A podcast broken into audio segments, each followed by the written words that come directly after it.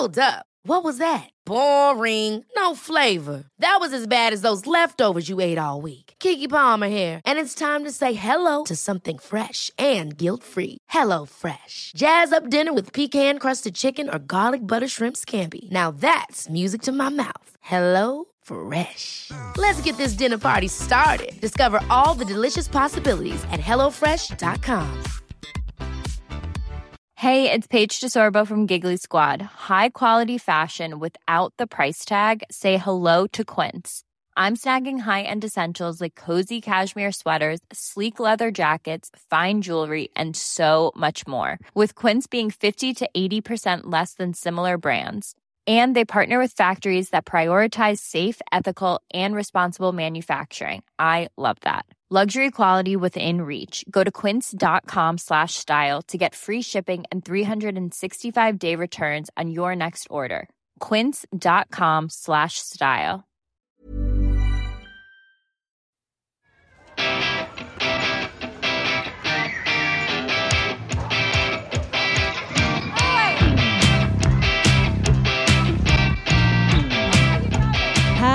Everyone, and welcome to this week's very special episode of the Proper Class Podcast. Coming at you live from Hoxton Hall, baby. Make some noise, Hoxton!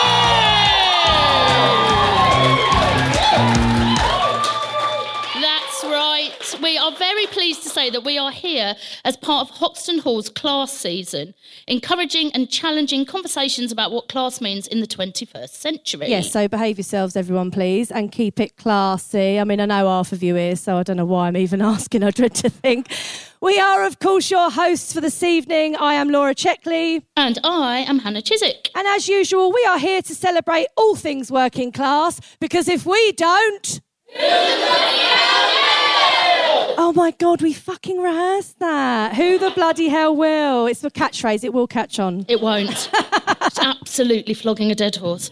As always, we sit down with a working class hero to celebrate their life and achievements and discuss just how they got to where they are today.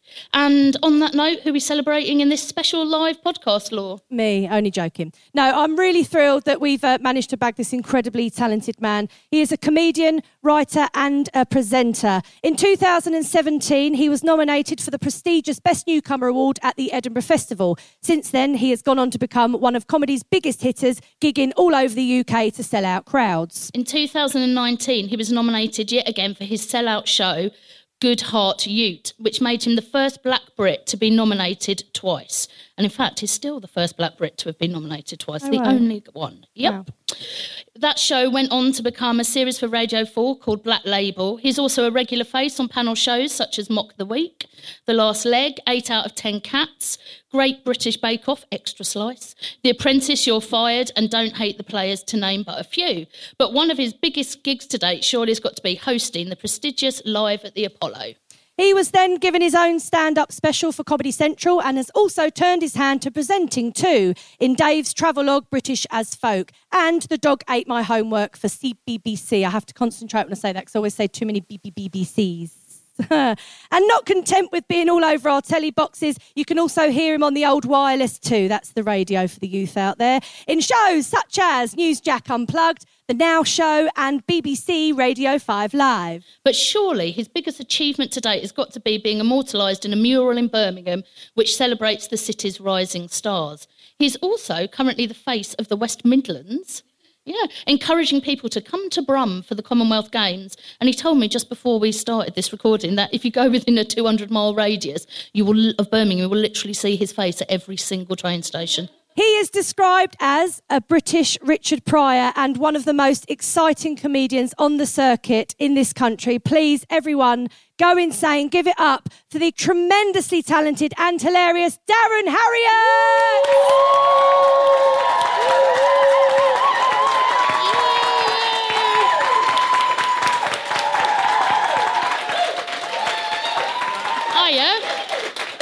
What an intro! Oh, I know, right? Oh man, that's like a eulogy. oh jeez, that was great. Oh, how does it oh. fit? We always ask our guests how it feels hearing really nice things said about you because I know uh, uh, being a working class girl myself, I know a lot of people feel like that anyway. When you, people are saying nice things about you, you kind of just go, "Oh no, not me." I was like, wow, I did that? Yeah, right.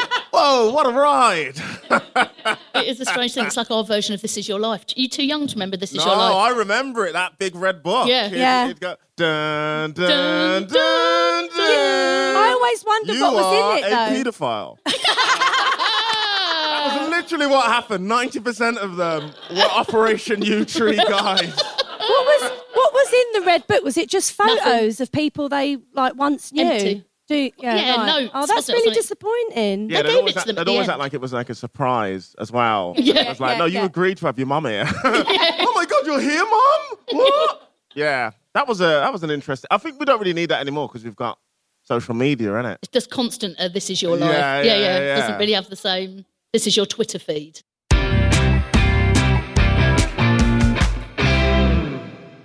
We start every week by asking our guest if they could take us back to a place that reminds them of their working class past. If you were going to take us somewhere, where would you take us? Where are we going? Um, reminds me of my working class past. All right, uh, it'd have to be obviously in the black country where I'm from.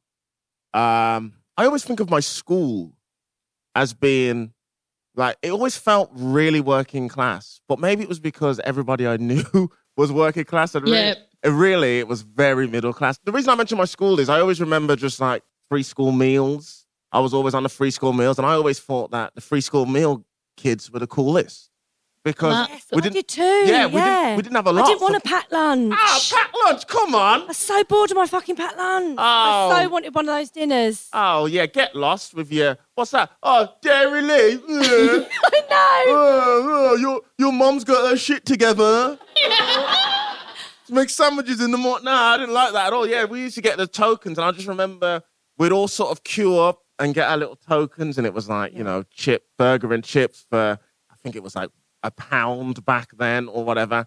And um, yeah, I just remember like I, the reason I mentioned school is I remember we were you know quite poor. You know, sort of growing up, it was a lot of like there was a catalog called K's catalog. Oh, Sure. that my God, yeah. used. That was like that was it. It was like right, birthday's coming up. K's catalog. What do you want? And it was always based on. She loves a catalogue. Don't you still No, use the no, catalogue? Literally, somebody asked me the other day, "Where did you get your dress?" And I said, "It's from Very out the Littlewoods catalog." And they were like, "Where did you actually get it?" And I was like, "From the Littlewoods catalogue." I didn't think I didn't think it was still going. I've got to I, say. I know very.com. Uh, that's what I thought. Yeah, yeah, it's, it's, that's part of the Littlewoods catalogue. But That's, that's it, yeah. part of the. Yeah. I, I didn't know that. And I'm the only person I think who they still send a physical catalogue to. Uh, So I'm yeah, going through the catalogue. that's so that's so mind blowing to me that you the Littlewoods. It's like saying, "Oh, where'd you get that from?" I got it from ASOS as a part of the worldwide net. yeah, yeah, yeah, yeah. No, yeah, I actually go through the whole thing. Yeah, no, I like it. Yeah. yeah, so I remember my mum would say, you know, what do you want? And it was like one, you know, oh, oh, it's got to be a new coat. It's got to be this coat that we got to get at school because when, you know, we, me and my friends, we used to sort of value having the right clothing, trying to look Sure. cool, even though we couldn't afford it. So I mean, my mum definitely went into debt. You know, she'd buy us like a ninety pound coat in two thousand and one, but it was she'd have to pay like three pound a week Yeah. and obviously, you know, the interest on it. And sometimes by the time she'd paid it off, Oh, no. it was already ripped or Yeah, you something. needed another one. Yeah, He needed yeah. another one. And I just remember everybody I hung about with was at the same kind of level as as as us in terms of like money and all that sort of stuff. And um, yeah, it, it, I, I get really prideful about it because I just know that we made the best of a, a bad situation, I Mhm. guess, in a way. Yeah. Like I knew we didn't have a lot of money, but I never really felt like I didn't, probably because everybody else was kind of in a similar position as us. But then, you know, there was clear distinctions. Like the back when I was a kid, there was a pair of shoes called Rockports that you either that, Someone, yeah. oh, What? Hold on, what? Yes. They were they, they were called Rockports, right? And they Rat, were rat port. Rock- Rat. Rockports, and they range from 150 pounds to 260 They're pounds. trainers. They're school shoes. Oh, these, school This is the thing. They were school Yeah. shoes, so it was classic. You get these, you keep them all all your life. Could I could not afford Rockports at all, and then uh, certain people who were free school meals would get Rockports, and they'd be and they, and uh, but they, but it, their mom was like in debt because they just had to do it to keep them cool. my mom was like, I can't, I can't get into any more. Like, I can't pay 250 pounds for trainers. There's no way I can afford it. And then a shoe came out called the Wallaby. I was going to say, I loved a wallaby. Of course. I had a suede pair. Ah, the Wallabies came because yeah, Wallabies are old. They came back like big time, 2002, 2003 for me, and they were 20 pounds from Bacon Shoes. Bacon shoes. And shoes.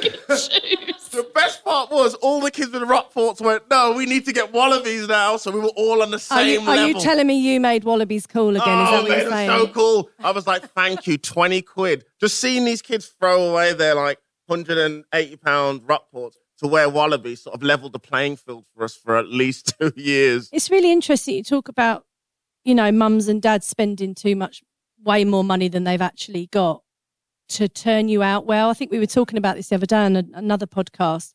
Um, and I know it was the case with like my family that, you know, we, we kept our trainers super clean. Everything was ironed within an inch of its life because that's how you perceived someone to have money. They turned themselves out well.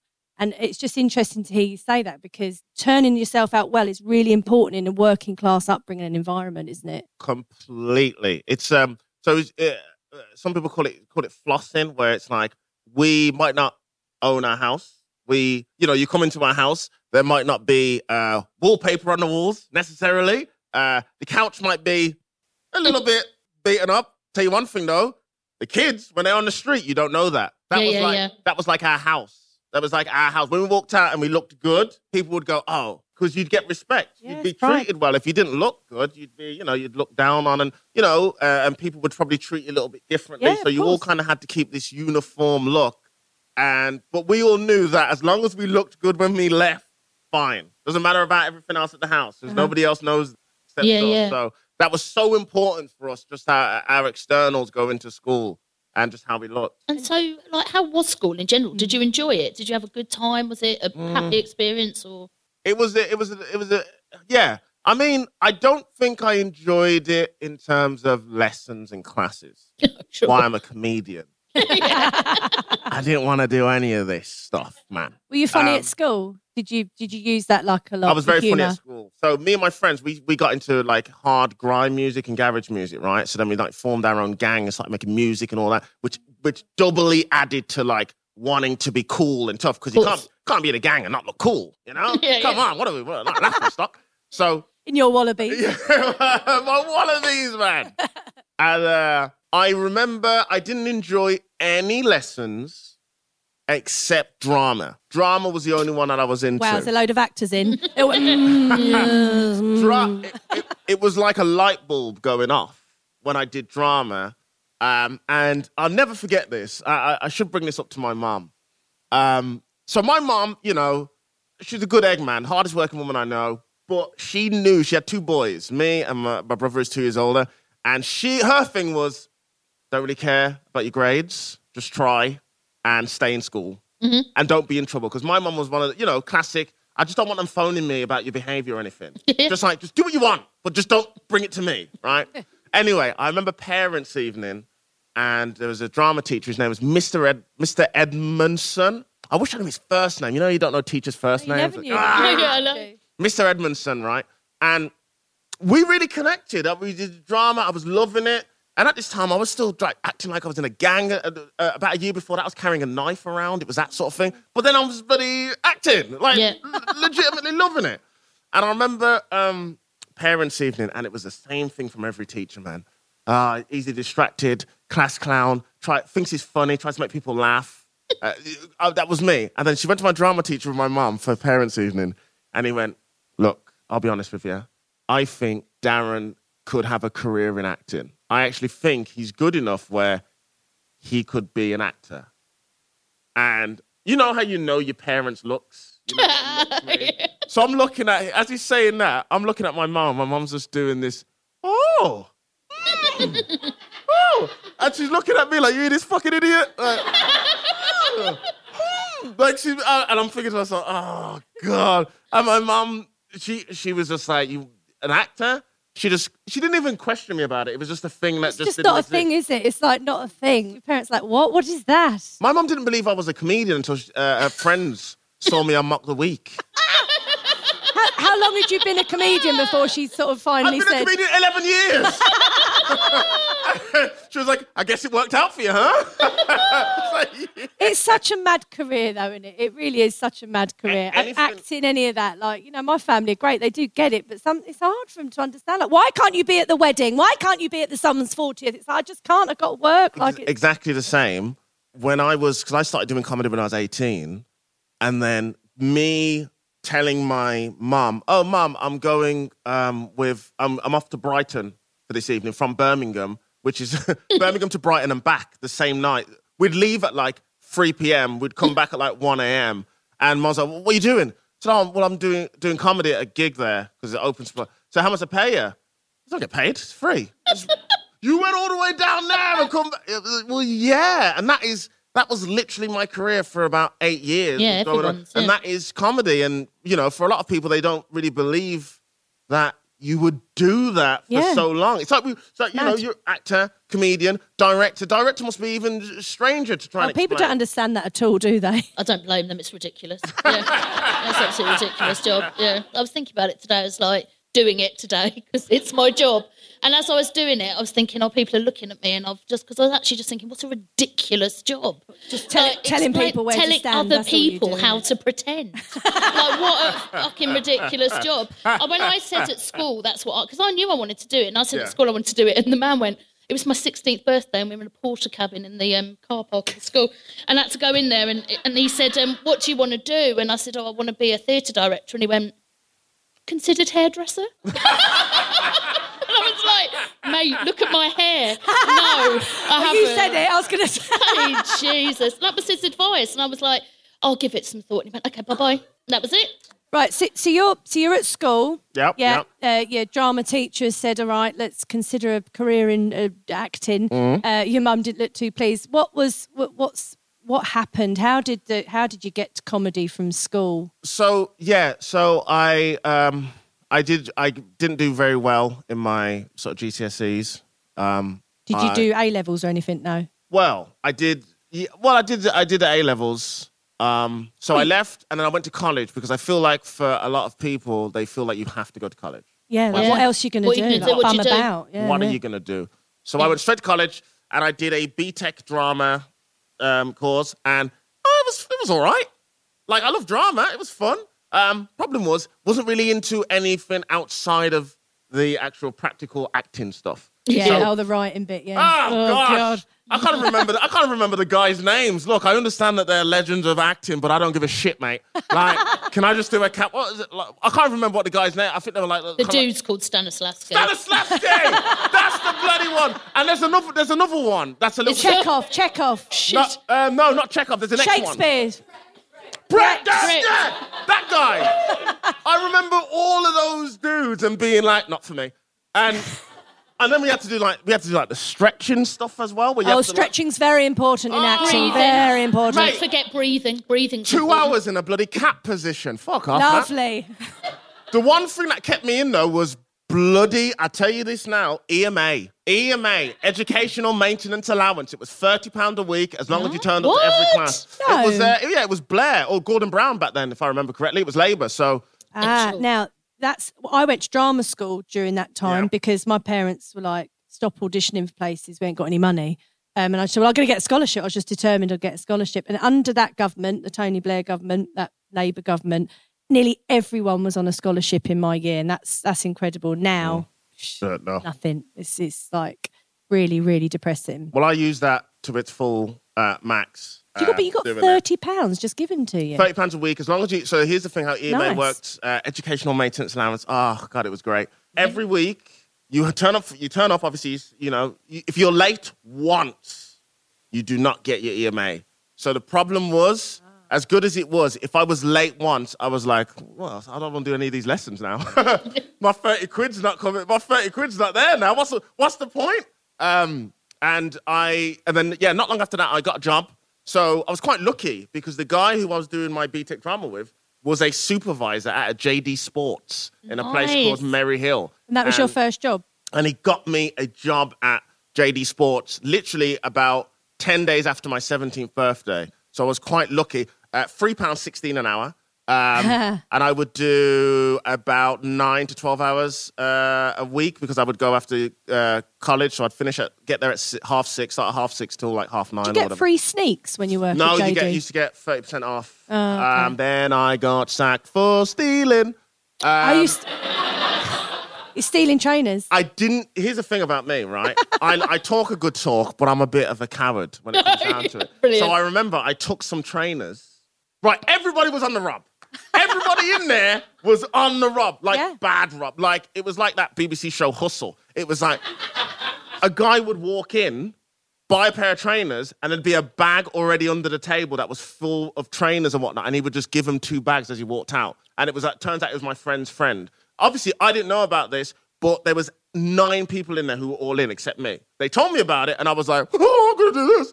So I grabbed a pair of the Oh, most no. expensive trainers in the back, hid them, put them in a place that nobody would know. Anyway, you know when you do something really, really bad or wrong, you, you're, you're hyper aware of Yeah. everything. I remember about two minutes after that, I heard a, a phone in the background, and I'm like, weird.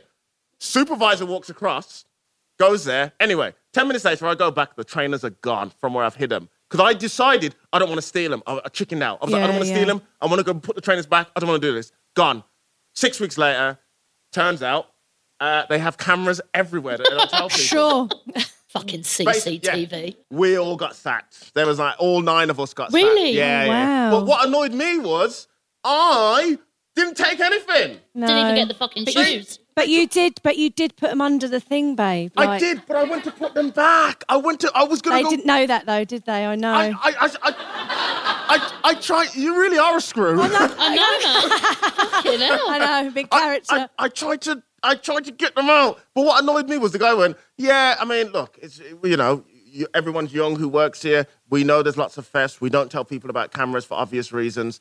But you know, if you've took anything, fine, you, you're fired. Just go." And I was like, "No, but I actually didn't take." Can I just take the? Is there Yeah. any chance of taking the trainer that I was gonna? No. My one friend who was there for about three years said he took like four and a half grand's worth of stuff in total. wow. In total, and I'm like, "What is going Not on?" Not even one man? pair. You know what, when I used to waitress, I was really skin, and um, someone told me that oh, when someone orders, orders a coffee, just don't put it in the system, just handwrite it on the bill, and then take that extra bit. So I was like nipping a fiver here and there, like, over, and um, I, I'd like, done a whole shift where I'd been doing it, and I thought I've got fifty quid to go out with here. I'm so thrilled. And my manager caught the rec- she saw all the receipts in the bin with my handwriting. She was like, "Is the till down? What's going on? There's like 20 tickets here with you like with writing the coffees." and I just and because I'm like you, I'm a cat. I went, I'm really sorry. I just needed the money and going out the weekend.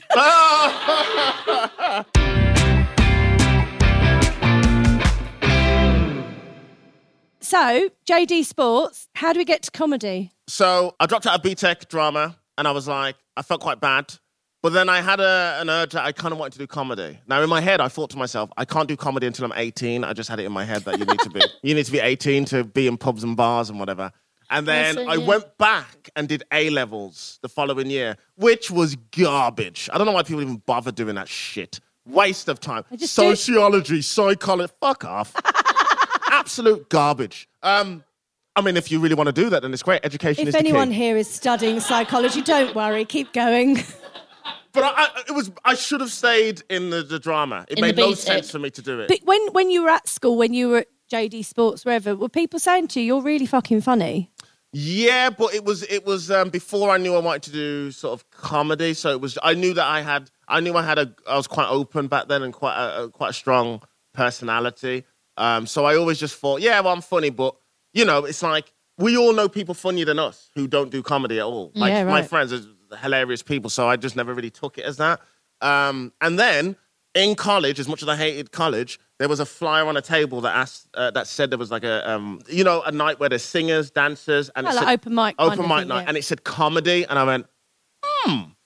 And at the time, I was sort of watching lots of like Dave Chappelle and like Def Jam, all that sort of stuff. Mm-hmm. Yeah. And I and I thought to myself, oh, I should give this a go. And I um, gave it a go around my yeah, just a few months after my 18th birthday, and then from Did then, you put anything together, or you just get up and just? no, sort of- I had some. Yeah, I thought of some lines and stuff, but uh, you know when you re- when you're really really new at comedy and very inexperienced, and most comedians you speak to will say this when they first started. They didn't know that you can keep the same material. yeah, So- yeah. Yeah, right. So Just changing it all the time. Every time I'd go on stage, I would uh, change, Change it, yeah, of change my material. So that went that went well as well as it could go. But I remember that the following year, if I'm correct, was so I always date how long I've been doing comedy for in like a really old man kind of way. by I remember doing comedy before the smoking ban. So, and if I'm correct, I think the smoking ban was summer 2007. 2007. Yeah, I used to be a smoker. me, me and Hannah, me and ha- me, me and Hannah used to be full-on smokers, and, and we gave up after the ban. You stuck to it. I didn't. did so I do remember 2007. And that 2007. actually yeah, worked for someone. You yeah, actually- actually Me. did work for you. Oh, it was great. Because you had to go outside all of a sudden, it suddenly didn't seem fun anymore. And we, yeah, we made a pact, but I broke it. I'm I telling you up though, smoking again. But as a comedian, it was like night and day being on stage. You like you obviously we- you know you don't know now, but back then, I remember doing a gig pre-smoking ban to smoking ban, and it being ten times better. Everything was different. You could see people. People were more focused. My lungs was great. it didn't stink. It of didn't, fags, didn't, yeah. didn't stink of didn't stink of fags. And then from then, um, so when I started comedy, it was up and down. I went through countless jobs because the problem is, you know, um, family couldn't support me, No. so I had to get a job and try and do comedy. Problem was, was that my comedy dreams were so much bigger than my whatever job I was doing. Yeah, so we would- right. We would always, they would always say things like, "Well, you, you know, we need you here Saturday," and I'd go, "Yeah, I can't because I've got to go to Manchester to do this gig, but I'll make up for it." And then they- they would just get rid of me. And then I got into security. Uh, My first secu- my first official security shift was for the royal wedding, Prince Prince Ha William. What, and you'd never Okay. done security before? No, It's like, I mean- here for the Royals, know what I'm doing. You're all right with me, babe. Hi guys, I'm wearing my new suit first day. Anyway, here's the ring. Um, because it was a royal wedding, there was so many security. I mean, I was literally outside a tube station Right, telling okay. people to take the left. Yeah. Fine, you weren't at the end of the aisle. Yeah, no, no, no, no, no, no, yeah, yeah. My job, my job. I think we call it a steward now, do we? my job was so useless. They could have done it with a sign or strong winds. Like, there's n- no need for me. And then, so from then, security. What I loved about security, and I understand, I will, I will understand all of the arguments against zero-hour contracts. I get that completely, especially in terms of healthcare and all that sort of stuff. As a comedian, as a you know, we don't understand what that is. I back when I was doing security, um, a zero-hour contract was the fucking lifesaver for me because it meant I could do as many shifts as I needed to, take off. off, take Yeah. off whenever I wanted to, and I could continue doing comedy. And that's the only I- stuck with that job. I wish I'd done started security at like 18 because it would have helped me so much more. And then um, I decided so uh, I was gonna I was gonna kill myself in 2014. So I nearly killed myself. Uh, I say nearly. I got everything. I didn't actually go through it, but I was ready to kill myself. It's another story. Um, and then uh, that was in April 2014. And then I just decided I have to make a change. I have to move to London to try and make comedy work out because it's killing me doing comedy for about eight years and it just not working out for me and working all these jobs. And then I moved to London in 2014, September 2014. I moved on my 26th birthday. And then a year later, I got signed to an agent in 2015, the same agent I'm with now. And it's been a fucking roller coaster since then, baby. yeah, nice. nice. Uh, But yeah, I mean, it- It's it's a long journey of comedians, isn't it? Because so many people go, "Oh my god, overnight success." They do it a lot with actors or whatever, but particularly it happens with comedians. Like you know, I know a lot of comedians, and it is for sure about a ten year, at least ten years before you even get some sort of goodness out of it. It's like a good ten years, and suddenly we might start seeing you on telly, we might start seeing you on the panel shows. It's a long journey, isn't it? yeah, I think what's different now is, and there's a lot more who are a lot shorter than that, a lot more who are like four, I five. thought you meant like short. Sure. like short- is um, social media as Yeah, well. yeah, Social- yeah. That's changed everything. How do you feel about that? Well, here's the thing. I'm kind of I'm old school. I remember when I was doing comedy, I was like, "What's this MySpace?" I had a, How do you know you? How do you know you're funny? By I had a going, MySpace comedy page, guys. that's amazing. Yeah. Yeah, but me and I, Tom. I had a MySpace page. You had a MySpace page. Are we just old? Yeah. Yes. you old No. bastards. No. I didn't quite understand it, but I had one. yeah, and uh, so nowadays the thing is, and I, I, understand this with the the sort of new school. Comedy is much broader now than it's ever been. You know, you think you think comedian, you go stand up.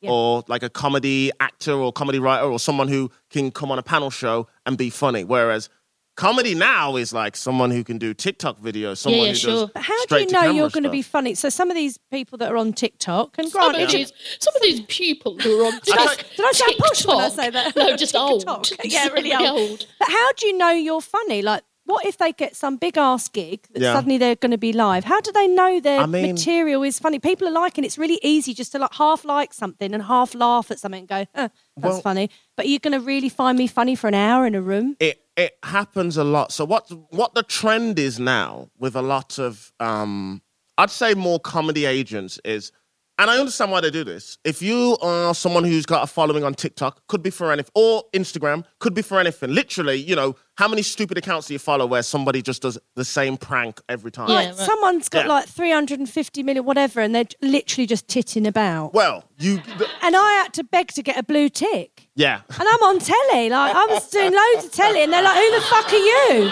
And I was like, I, I didn't actually want a blue tick. It was my management. You like, did we want need to get you a tick. blue Yeah, tick, we all- but we they all made want- me want to get a blue a- You did tick because they kept tick. going on about the fact I didn't have a fucking blue tick. Anyway, So what happens is now is they see that they see that this person has like you know three hundred thousand followers or whatever. Uh, a, a lot of comedy agencies now will go to that person and they will say, "Why don't you join us?" You know, they've got like some really good stand-ups on there or whatever, and they say, "Hey, you've already got what you know. Even people like me want more of a need. You've got a massive following. Why don't you just come and do?" Five minutes, open mics, learn, look, just get good, get used to it. yeah. Then put on a tour.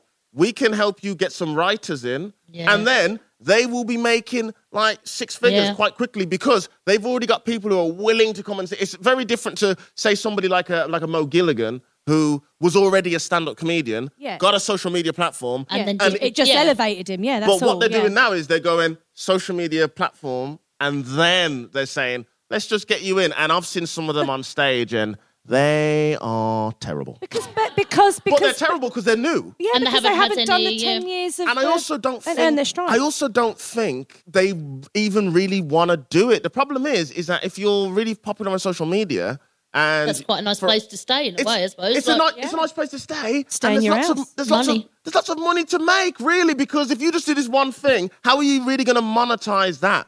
The best way to do it is a live live tour or something. So I understand that, and I've seen I've seen. I few- actually feel a bit sorry for him. Do you know what I mean? Because they're being I get, getting out on a big stage and they're going, "Fucking, hell, I'm not ready for this." But Do you know also, I mean? but also, a lot of their audience are first-time comedy fans, so they don't really know what to expect, which is which is great for comedy because you're bringing people out who are new. So technically, what their uh, you know their newbie beginner stand-up type uh, attitude works better with them than it would on more of a seasoned Mm. audience. But I can't get mad at it. I get it. It makes sense. I know, I know, it's I a know. genius move.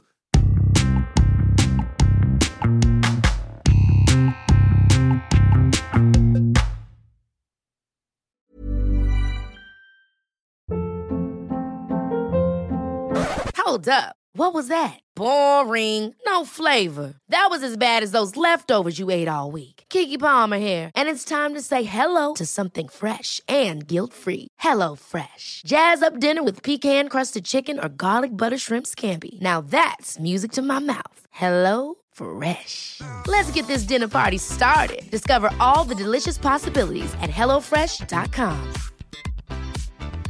I'm Sandra, and I'm just the professional your small business was looking for. But you didn't hire me because you didn't use LinkedIn jobs. LinkedIn has professionals you can't find anywhere else, including those who aren't actively looking for a new job but might be open to the perfect role, like me. In a given month, over 70% of LinkedIn users don't visit other leading job sites. So if you're not looking on LinkedIn, you'll miss out on great candidates like Sandra. Start hiring professionals like a professional. Post your free job on linkedin.com/achieve today. Millions of people have lost weight with personalized plans from Noom, like Evan, who can't stand salads and still lost 50 pounds. Salads, generally, for most people, are the easy button, right? For me, that wasn't an option. I never really was a salad guy. That's just not who I am. But Noom worked for me. Get your personalized plan today at Noom.com. Real Noom user compensated to provide their story. In four weeks, the typical Noom user can expect to lose one to two pounds per week. Individual results may vary. Since 2013, Bombas has donated over 100 million socks, underwear, and t shirts to those facing homelessness. If we counted those on air, this ad would last over 1,157 days. But if we counted the time it takes to make a donation possible, it would take just a few clicks. Because every time you make a purchase, Bombas donates an item to someone who needs it. Go to bombas.com slash ACAST and use code ACAST for 20% off your first purchase. That's bombas.com slash ACAST, code ACAST.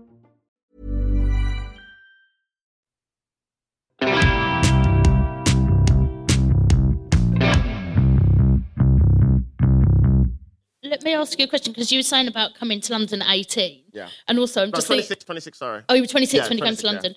I was thinking about you saying that, like, back in your school, you'd never really noticed, like, how rich or not you were because everyone was in a sort of similar boat and it was just a bit of difference in shoes or whatever. Yeah. But when you arrived in London, were you suddenly aware of yourself in a different way? Like having come from a, a yeah, a community that was all sort of like an, in a similar level and suddenly you're in a big city and completely. What what I like about London is that you know northeast, southwest, or whatever. It's completely different. Yeah, there's just yeah. complete different divides. I mean, Yeah, you're yeah. one tube station away from just like, oh my god, what this this place needs help to you know affluent million dollar areas in London, and I I've got a friend who lives in North London. I think she's in tonight, and she never comes to South London. She's like, South, where's that? Oh my god, She lives in North London. If I have to Are you there, Ellie? I can see you. What what part of North London? Archway. Okay, yeah. So North London's interesting because like Archway. She hates me. Archway, and then you've got like Islington, all those sort of places are quite nice. But then once you go down, you've got like the spiciest station in London for me, Fin- Finsbury Park. without a doubt. Spicy. Yeah. Yes. Finsbury Park is Spiceville, and man. it's got and it goes off into the o- on, overground on the Oh. Orange Line, and it's I don't know what it. I That's don't know what where I- I'm at with Finsbury Park. It's one of those stations where I walk out and I go, "What? What have I walked into? What's happening here? What, uh, who's fighting now? What's argument? Ah! What's going on? Yeah, it's a, it's a, for me. It's like the spices, but that's funny because you're like a couple of stations away and it just Like gets so- Million Dollarville, yeah. Milli- yeah, million dollarville. Yeah, yeah, yeah. Yeah. But when I moved to London, yeah, I moved into a house share and I was in that same house share for like six years. How did you? Mind me asking, how did you uh, like afford? Like London's like it's really pricey, always has been, even especially if you're coming from. I don't know, was it expensive in Bir- Birmingham? No, where, where so were you? Uh, uh, Black Country, but right Black near. Country, yeah, yeah. What, where I was quite lucky was that even though my mum did not support my comedy dreams How dare she? I know he's back. at all, my mom, and this is probably just a mum thing, she never charged me rent. Because Yeah. I, I think what, and that was a massive thing for me. So my- my house, Yeah. my mom's house is a council house. Uh, pretty sure she pays 350 quid for it, like a, a month. She never charged me any of that. She works all the time, and I think I think she knew that it would have been harder to charge me because she knew how irregular my work was Yeah. with the comedy. Um, So and maybe she did support you then.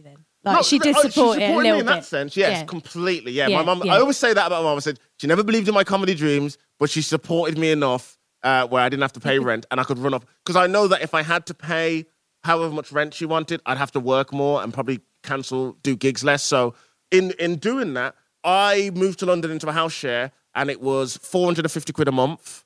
And that 450 quid was everything included, sort of water, electric, and all that sort of stuff. So, uh, and I was quite lucky that the company that I've been working with, the one that I did the royal wedding with, the same company, they have loads of places in London. So I used to work at like, um, Right. I used to work, I used to work, I lived in uh, Wembley. So I used to work at Wembley Arena all the time. That was like a regular gig for me. I'd work there all the time. So I was making just enough. And then once I got the agent in 2015, that made all the difference because it was literally, I would get a gig that would or or a radio thing or TV thing that would pay two hundred pounds. Couldn't believe it, right? And oh my god, I was getting oh, make it rain, baby! oh my god, where's the Kays catalog now? So, I had it. so in 2017, Yep. and you'd gone to Edinburgh. With, were you with your agent then? yeah, so Because how, how did you afford Edinburgh? Because it's fucking mental anyway. it- I'm really glad you asked that. So Yeah. the thing with Edinburgh is there's always a big talk about the Edinburgh Fringe. I'm sure you know it's the biggest arts festival in the world. Um, it's like the longest as well, isn't it? It's like a month or whatever. Oh, it's long, especially Yeah. if you're up there Oh, it's gigging. long. Oh, she's long. It's long. So a lot. So there is always a big debate about Edinburgh in terms of the prices of. Um, I mean, the uh, uh, um, accommodation is mental. You will stay in Edinburgh. Isn't there a big thing going on at the moment about the festival coming up this year and how they've the the prices have like tripled, quadrupled? It- it's, it's- like really yeah. bad. It's Um, really bad. It's always at- been bad, though. It's always- but it's insane. really bad this Yeah. year. Like it's like again. You're looking at paying between about twelve to thir- twelve to sixteen hundred for this one place in Edinburgh, Scotland, for a month. Um, but that's not that's not even the craziest money. So how Edinburgh, so the way Yeah, I yeah, right. the way I afforded Edinburgh is certain agencies do this where they will cover your upfronts. Mm. So, um, just a few of the price things you have to pay for Edinburgh. One is photography. You need a photographer take your photos. They need editing. You need you need to get a graphic designer to do all your Get all your posters printed up. Get your posters printed up, get your graphic designers in. Then you need to pay for your venue. You need to pay something up front, which is about a grand for your venue, little bits of cost. And all of stuff that, do like you have to pay to be in the brochure? then you you? got to yeah, pay, pay to be in the then you got to brochure, pay to be in the brochure, and Yeah, you got to yeah. pay to be in the website as well. Yeah, to, yeah. to things. Then you got Then to pay some flyers, flyers if you can Now, afford it, or you that- fly yourself. that is Yep. the big money that catches people off guard. I was paying for my flyers 450 quid a week for. Uh, for a month, I had to pay 450 because you need the right amount of flyers to get them in. So what my what my agency does, and some other agencies is, they will cover if I'm uh, if I'm correct, the first sort of three grand, which means it's just enough so you can get to Edinburgh Yeah. and you've got everything else paid for, Yeah. which is great. Now, what my agency do, and there, there are comics who have a go at this, which I don't. I think it just depends on your agency. If your agency is acting like a bloody mafia boss Yeah. about it, my agency, it was never even mentioned. They covered it because they knew that the work's going to come through. Don't worry, we'll cover. It's all going to be covered. Even if your Edinburgh doesn't go well, it's fine. The right people have seen you. We'll get you more TV work. We'll get Yeah. gigs. It was not an issue, and I really appreciate. it. I would not have been able to do Edinburgh 2017 if they did not cover that first three grand. But there are yeah. other agencies that that don't. I mean, But also, it's not even just that. Is it's like obviously you've got to pay your rent and everything, and then it's Yeah, not yeah. working for a month, is it? You are not working for a month when you're there. You're not earning money for a month. Well, I mean, when we went up, we certainly weren't. So the knock-on effect. That's an awkward thing. Yeah, the, the, the, the knock-on effect of that. I mean, when when I went up to Edinburgh, my, my comedy partner, she's in tonight. Hello, love. Um, Hi, hello, love. Bush. Here she is. Um, we we um we didn't have anyone that, that we we spent. I think the first one was like nearly nine grand, but there was two of us. Yep. But we only got up there because there was two of us, and I think we got some free accommodation from someone or something like that, like in some student uni thing uh, accommodation. But it was like beyond that, like we could only really sustain about three Edinburghs because we were so skint, and it, that has been a huge knock-on effect in my life in trying to buy Pay it back property, and pay it back, like yeah. so much debt. But it's not only that, is it? We talked about this quite a lot, and I think you mentioned you sort of like touched on it earlier. It's not just the cost of getting up there, because I think in in doing this podcast and all the guests we've had, there were there were a couple of things that, regardless of what our guests have done or what their story's been, that they have in common, and one is money. Yeah. Like Yeah. getting paid in this industry, whatever way you are in it, not getting paid, how long it takes to get paid, and how much you're supposed to pay for in advance. But not just the things you've mentioned, like the actual cost, accommodation, blah, blah, but also the space to make the work. Yep. Like you get up to Yeah. Edinburgh, and we spoke about this a lot, like with Vix, and it, like how some people have taken six months off to write their Edinburgh show. You and Vix had been writing it late at night after you'd finished your shift front of house. Yeah, like, that's it, because yeah, there just yeah. wasn't. Four jobs and so it's yeah. not just the cost of, you know, it's the space that having money gives you to make it's the a work as well. it's a whole thing. That's that's basically how it is. You've got to you've almost got to play the game if you can. But in terms of the money, um, so you normally get your settlements back like November-ish from Edinburgh in August. Uh, I've been nominated twice, done really well. Never made money at Edinburgh. Yeah. I've never directly. Ma- I've never looked at my settlement and been like, boom, always in the red. Last time, 2019, I think I was in the red by 200 pounds. Oh, And I- That's really well good done, going. yeah. That's and I, amazing. I jumped. I was like, "Oh my gosh, yes!" And I've, I've made, I've made, ca- I've made way more money from doing Edinburgh in terms of you know the shows that I've had, like Don't Hate the Playaz, Mock the Week, all that sort of stuff, all from Edinburgh because people have come to Edinburgh. Yeah, of course.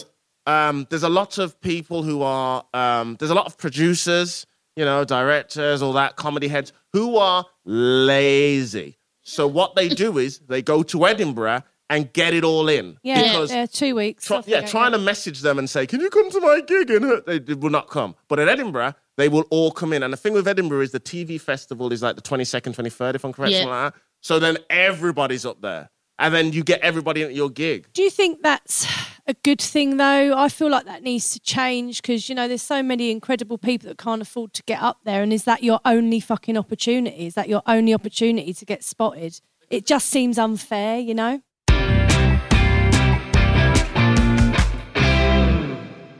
Speaking of which, as you do Edinburgh, right? And obviously, you know, Get nominated. You, you get nominated twice, and it's not like a, a huge financial Yeah. benefit, but it has huge benefits. Obviously, you start like getting TV offers and. What's that like? Suddenly going into that world. How did you feel going into that world? Suddenly, like, so your mum suddenly knows that you like you're a comedian Yeah. because your, na- your neighbours have seen you on the Yeah, yeah. on the telly, so she might have to like suddenly believe it. But like, what was that like? How did that change? How did you feel suddenly like people recognise you? They know who you are. What's life like that? Um, yeah, well, I was I didn't leave security until I really had to, which is what everybody sort of does. I, I'll Yeah. tell you my Did you worry about that? Like, because yeah. I know I have leaving my actual sort of other, the other job, going, Yeah. fuck, am I going to do it? Am I going to do it? Yeah, yeah, yeah. because it's frightening, isn't it? Well, I was like, I need one big paycheck, Mm-hmm. and then I can take that leap of faith. And that big paycheck came from when I first did Live at the Apollo. So when I first did a spot at Live at the Apollo, I used to work there. That's so, amazing. yeah. I love that. That's so, amazing. So when I walked in, I, hey, I know, crazy, right? Ah, it's the same pin code. Ah, no. and because I'd not been doing my shifts because things had been really picking up, and love you know, that so much. I So was a bit of a, I was a bit of a coward in terms of like, I'm not coming back. I didn't want to do that. I wanted to go and leave them there. When I came home, I swear to God, when I came home from doing my live at the Apollo, my uh, P45 was there from my old boss.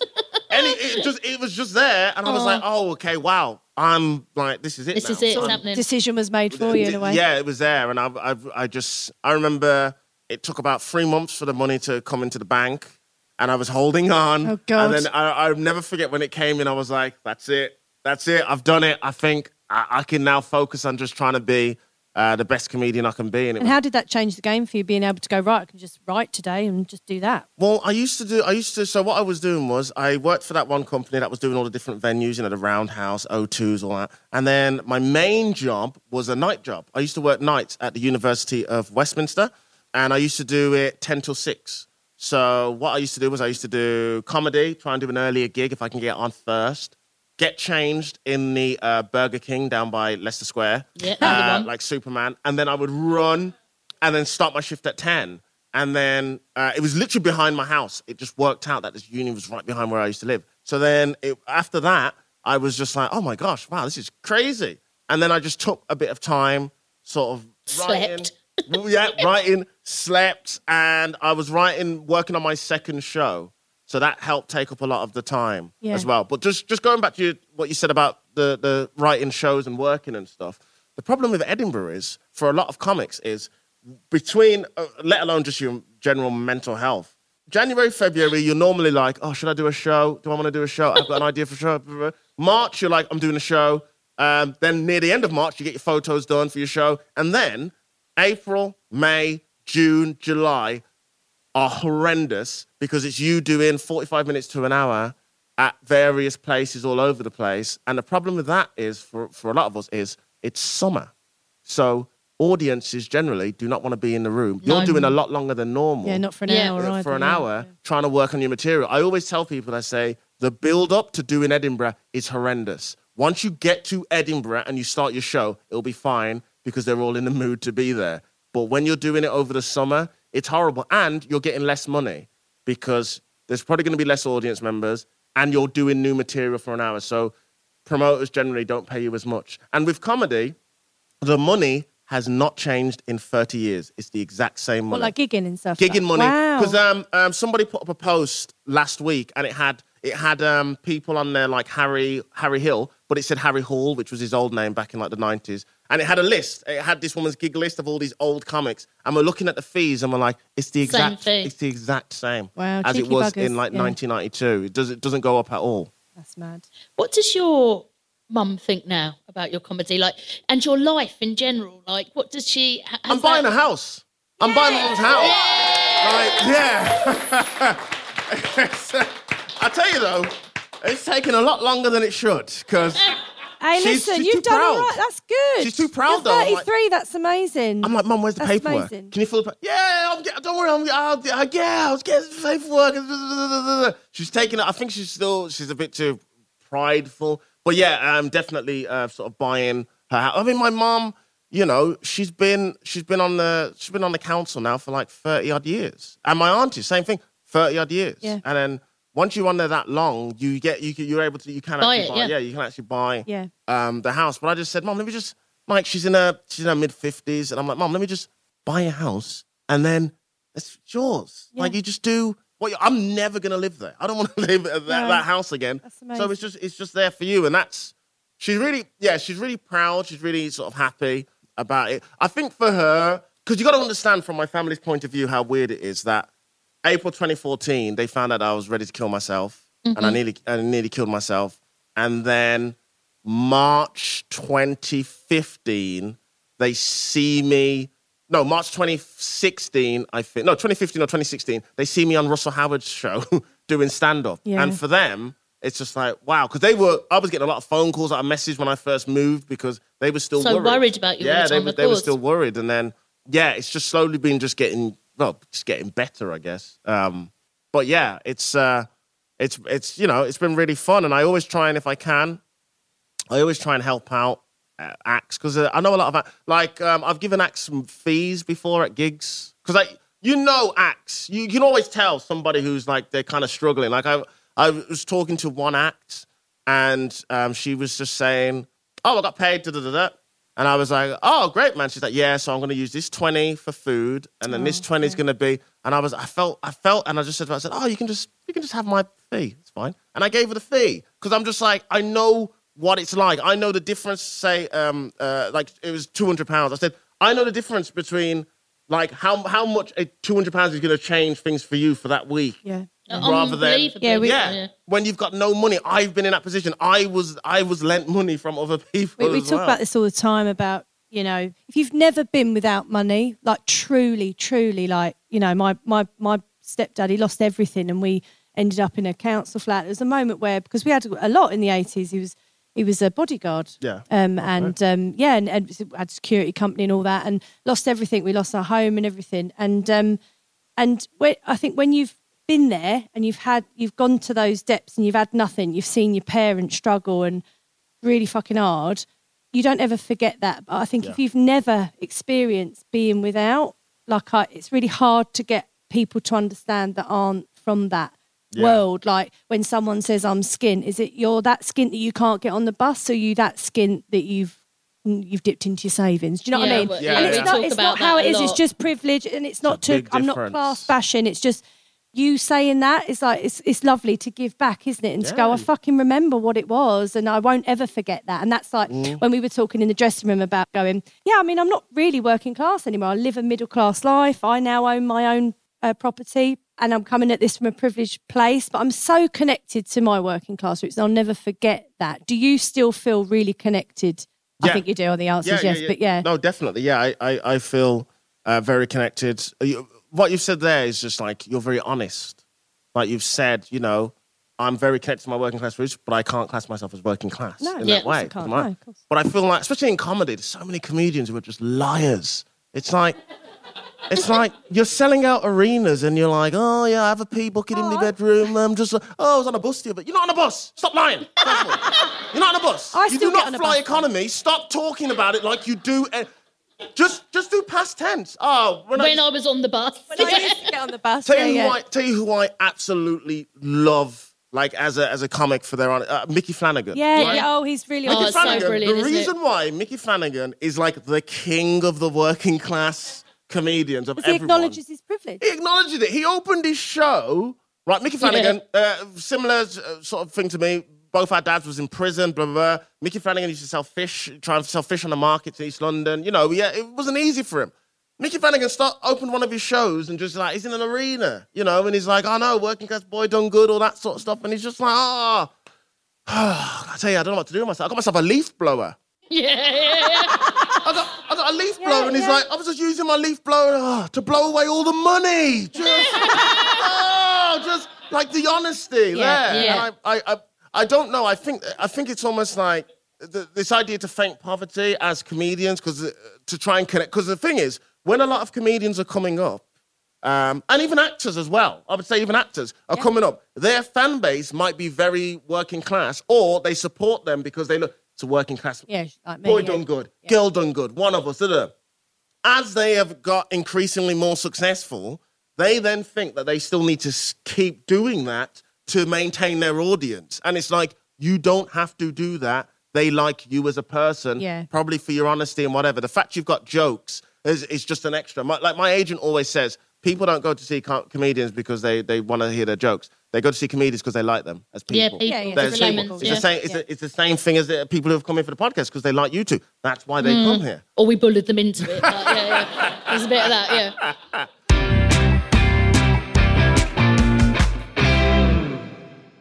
I'm so nervous about running out of time. I've got such an important question for I you. have. Su- I'm such a ranter, and I apologize. no, no, no. I've I've got got an such important an important question. question. Okay, go on. Well, I think it's the same question. Do you mine's want a to bit ask it? heavy. Oh no, okay. Well, I've got an. I've got. It's more important than your question. Okay, go on. You were saying I know before you're the uh, the show that you're the next thing that you're doing is called Britain's Greatest Takeaway. Oh, yeah. And Top I takeaways. wouldn't let you. What greatest takeaways? Britain's top takeaways Top coming soon in May. BBC Two.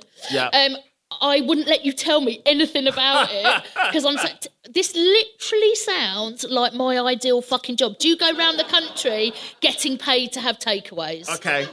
I, Can I come with you? I would say it's even better than that. Like What? they're all coming to us.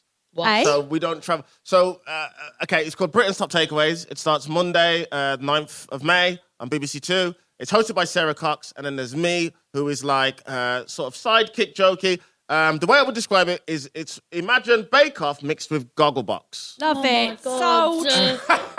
Sold. Thank you. So there's there's gonna there's um there's a load of like um, little pods, and we loads of different pods, and each pod will have sort of a, a, a takeaway in there. You know, a bunch of guys takeaways. Each episode is a different uh, delicacy. So there's southern fried chicken, there's burger, Jesus. there's Indian. And do you know what you're getting each week? Well, how it works is they will all put their menus. I then, via video chat, talk to five families. So there's the same five families every week. So you get to know the families. Oh, amazing. They then get to order. They get to look at and go, oh, what do you think of the, uh, you know, what do you think of the the southern fried chicken? And, oh yeah, I think it's very good. da, da, da." And then I get to talk to the chefs with them and go, um. Linda and Keith want to know about your um, your chips. Why are they called whatever, you know, masala chips or whatever? And then they get to order all the food, right? The three course menu. Then we get to see it get delivered to them. They get reviewed eating the food like Gogglebox. I want to be Linda and Keith. I'm literally. Why the fuck are we not on this? Pro- this is the best.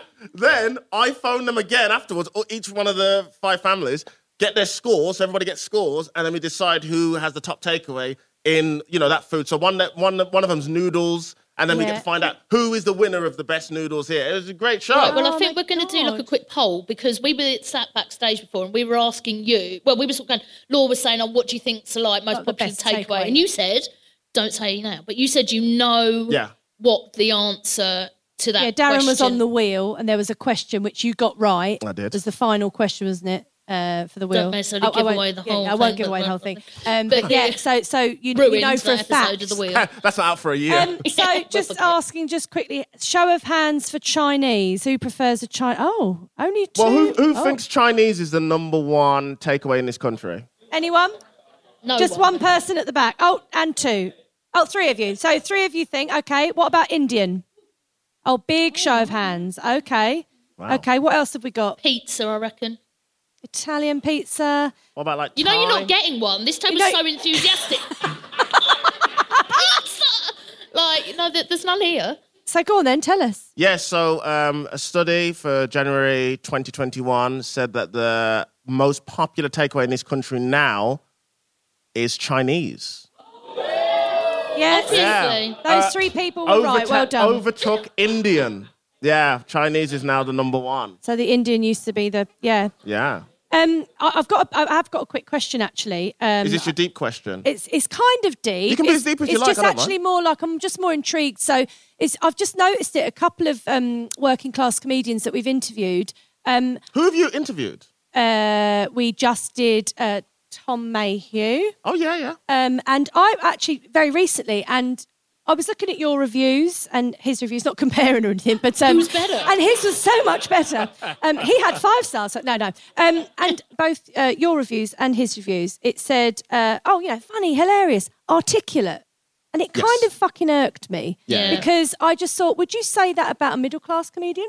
Yeah. Or someone that didn't have a working class accent or something? Does it bother you? Just it's just a question that sort of irked me a bit. Um, That's you a very good question. I've never been asked that before. I don't think I'm articulate. I'm not very good with words. I think they probably just.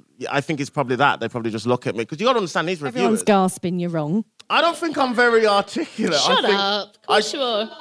I Do, do you think that's a working class thing though? Like a kind of oh god no god no I'm not. That's not the right words. maybe that's what maybe that's what it is. Maybe I'm not- education thing. yeah, like, maybe you in my head, I, when I think of articulate, I think of people who like read books often or go to university and all that sort of stuff. I, d- I don't really do any of that sort of stuff at all. I mean, I read books like Marvel, but I'm, I'm not. So I don't see myself as articulate in that way. May, it might be because maybe they, you know, a lot of the reviewers are sort of very partial. I mean, if you can make a living being But a people reviewer, need to stop doing that. no, no, Like, there- it does happen a lot. Yeah. yeah, and I just it sort of irked me. I sort of we spoke I about it think the it's other meant. day. It's didn't obviously we? meant as a uh, a compliment, isn't it? But it's such a backhanded compliment, and I think it Oh, I'm often so comes from a, it comes like- from a place of low expectation. My- you know you what? oh, you know some words. Very f- well done. You know what? Now that you, now that you've said that, it has kind of pissed me off. You better let your agent know, um, babe, 'cause it's on their website. I, I, that will get changed now. Yeah, I'm not going to use that now. Now that I think about it, I'm like, yeah, it's because it's basically it will be a very sort of posh. You got to think it's somebody who writes reviews as a for a living. I Yeah. mean, Yeah, you're you're not coming from a sort of working class background. It's Yeah. posh person. They're looking at me as a young sort of black kid with a you know sort of West Midlands accent, and they go, oh, he doesn't sound the way I expected him to yeah, sound. well, do you know what? Change your fucking Yeah. tune, I say. Sorry. Not you, not you. Them. All right. It's a strange way to wrap up, but okay.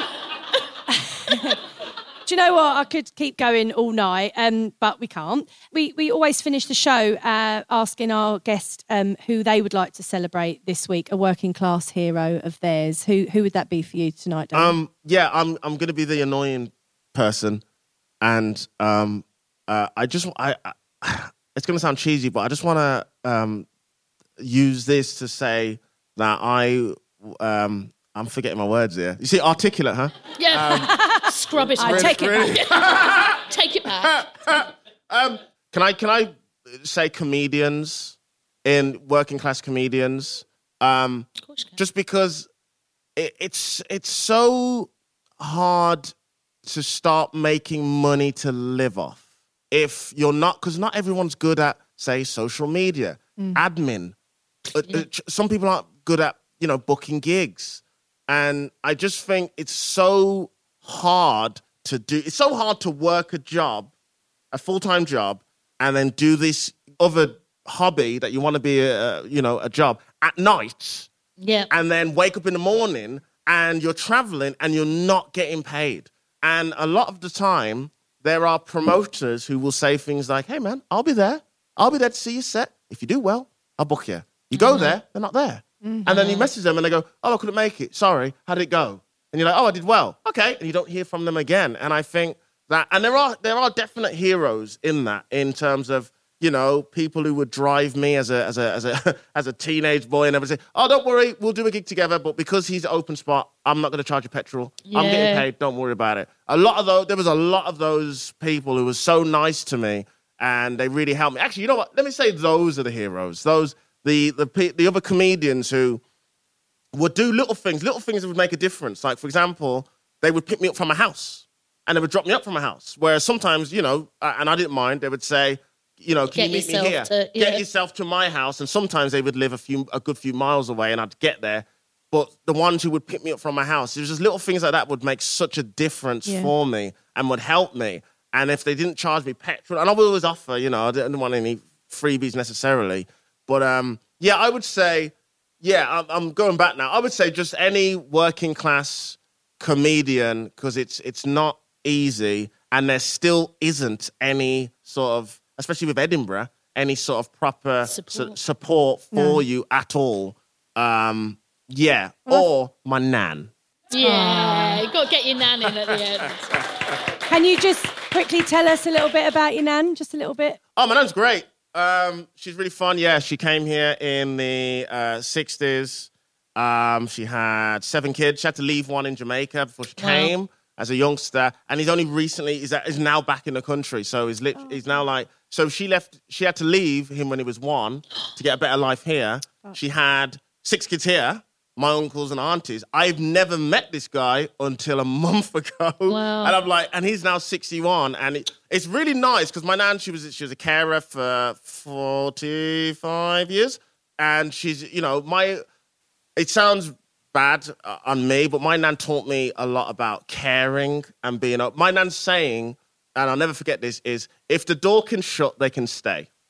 That's my nan's Oh my god, I love that. And she would always say that, and my nan's house was always a place where we would all go. If I fell out with my mum, I'll go to my nan's house. Always invited up there. Everybody was there, and it's always just been a central place. So yeah, um, you know what? Screw the comics. My nan. Yeah. and um, and, and what's what's your nan's name? My nan's name. So uh, because she's uh, Jamaican, there's, oh, there's uh, 17 names. Um, so we always call her Joan. Yeah. but that's it's not, her name. That's not her name. that's not her name. No, her name. Her name is so much better. Her name's Daphne. Oh Yes. wow. Oh, well, we're celebrating Daphne.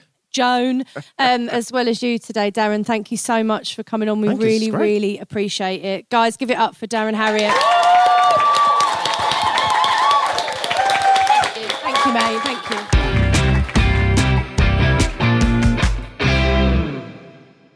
Just to let you know, folks, the Proper Class podcast is now going weekly and continues next Thursday, where we have the one and only Vicky McClure joining us. Say what? Yes, so be sure to tune in. It's a real corker, that one.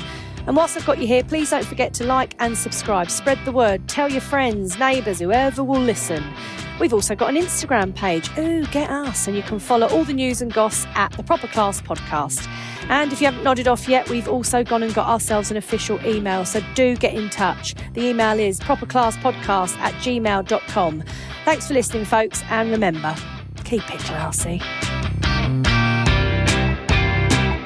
The Proper Class podcast is produced by Michelle Farr Scott for Rangaby Productions, edited by James Torrance, with music by Tommy Music. This live podcast was recorded as part of the Hoxton Hall class season, which is running until the 28th of May. So get down there, folks, and be part of the conversation. It even includes their very own live soap opera called Hoxton Street, which apparently is brilliant. So get booking, folks. Hoxton Hall are a charity and they're heavily reliant on donations. So, in order to continue their brilliant work in providing opportunities for emerging artists and to maintain their youth arts educational programs, they do need help. They need donations. So, if you can give anything, folks, please pop on their website and give what you can on hoxtonhall.co.uk. Ever catch yourself eating the same flavorless dinner three days in a row? Dreaming of something better? Well, HelloFresh is your guilt free dream come true, baby. It's me, Keke Palmer. Let's wake up those taste buds with hot, juicy pecan crusted chicken or garlic butter shrimp scampi. Mm. Hello Fresh. Stop dreaming of all the delicious possibilities and dig in at HelloFresh.com. Let's get this dinner party started. Hey, it's Paige DeSorbo from Giggly Squad. High quality fashion without the price tag. Say hello to Quince. I'm snagging high-end essentials like cozy cashmere sweaters, sleek leather jackets, fine jewelry, and so much more. With Quince being 50 to 80% less than similar brands. And they partner with factories that prioritize safe, ethical, and responsible manufacturing. I love that. Luxury quality within reach. Go to quince.com slash style to get free shipping and 365 day returns on your next order. Quince.com slash style.